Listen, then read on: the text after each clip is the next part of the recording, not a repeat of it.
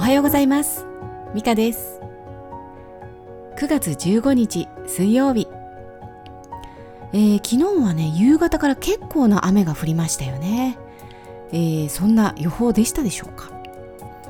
えー、昨日はね自転車で駅まで行きましたので、え結局ね、え夕方夜ぐらいまでやまなかったので自転車は一泊駐輪場にお泊まりということになりました。えー、屋根がある駐輪場だったのでありがたいなと思いましたけれどもね、えー、今朝はねまたピッカーッと晴れましたね。とても爽やかな朝です。皆さんはいかがお過ごしでしょうか、えー、さて今朝はお散歩がてら自転車を取りに歩いて行ったんですけれども、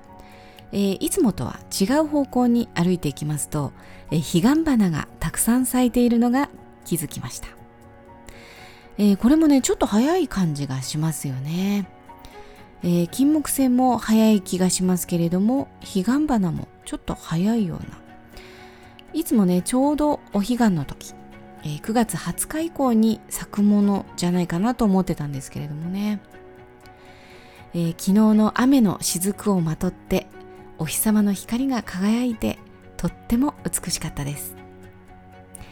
彼岸花ねすごく好きなんですよね、えー、ちょっと調べてみましたところ、えー、彼岸花はぐいーっと茎だけが伸びてまず花だけが咲きます、えー、そしてその後秋の終わりに葉っぱが伸びて、えー、翌年の秋に枯れるまで生えているそうなんですね。葉っぱが、えー、これご存知でしたでしょうか？私はね知りませんでしてね。えー、花が散ったらもう終わりなのかななんて思ってたんですけれども、えー、ずっと葉っぱは生きていたんですね、えー、そして彼岸花の学名はリコリス・ラディアータ。リコリスというのはギリシャ神話の女神海の精の一人であるリコリスから名前が取られているんですね、えー、そしてラディアータというのは放射状のという意味だそうです。えー、花が咲いた時に放射状に開くところからそのように名前が名付けられたようですね、えー、彼岸花は球根の部分に強い毒があるということで、えー、よくね子供の頃にはあんまり近寄っちゃいけないよっていうふうに、えー、言われたことがあるかもしれませんね。あったと思います、うん、えですがね昔食べ物がなかった時はこの球根の毒抜きをして食べたという記録もあるようですね、えー、また別名で曼殊沙華とも言われますね。これはあの仏教の方からの言葉から来ているようでサンスクリット語で赤い花、えー、葉に先立って赤い花を咲かせるという意味があるようですね、えー、そして英語ではレッドスパイダーリリーとかね。スパイダーリリーとか言われてるみたいなんですけれどもスパイダーってねちょっとね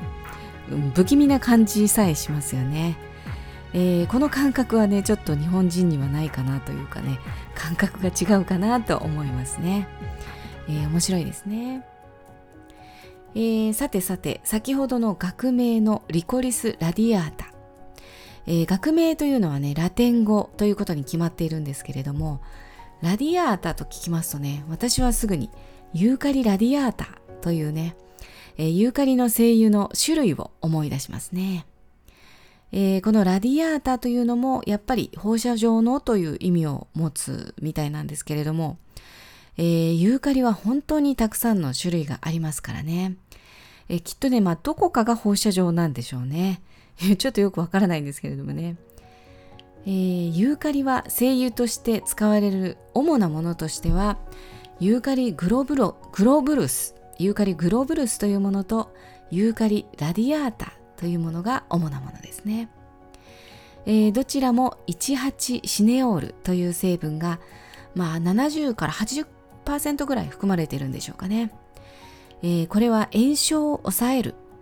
えー、そして鎮静するといった作用がありましてえー、グローブルスの方が、まあ、作用が強めで、まあ、多く含まれているようなんですけれども、えー、その喉の痛みを取るとかね咳を鎮めるとか、えー、そういう、え、作用がよく聞かれますね、え、そしてこのグローブルス酸の方は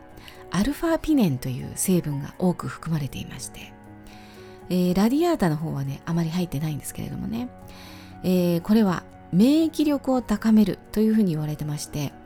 え、インフルエンザ予防にも、え、とても良いとされているんですね、えー、森林浴でもねこのアルファピネンというのがね、え、話題になりまして、え、この森林浴がいいというのもこのアルファピネンのおかげなんですよね。なのでユーカリグロブルスで森林浴ができてしまうかもしれない、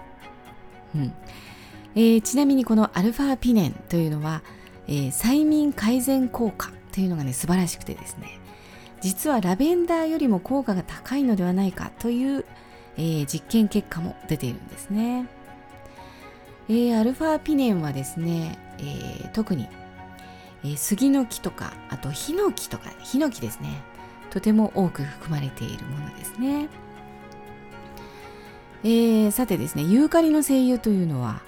えー、香りに結構好き嫌いがありましてね。私はね好きなんですけれども、えー、直に嗅いだりするとん？となる方も結構いるんですね、えー、ん？おしっこの匂いじゃないかっていうふうにねえー、感じる方も結構いらっしゃいますね。まあちょっとね刺激がありますので、えー、アンモニア臭のように感じるのかもしれないですね。えー、しかしね作用的には競争作用、ね、体を強くする。作用もありますし、えー、鎮静作用もありますしとっても優れものなんですよね、えー、そして精油の価格もとってもお安いです、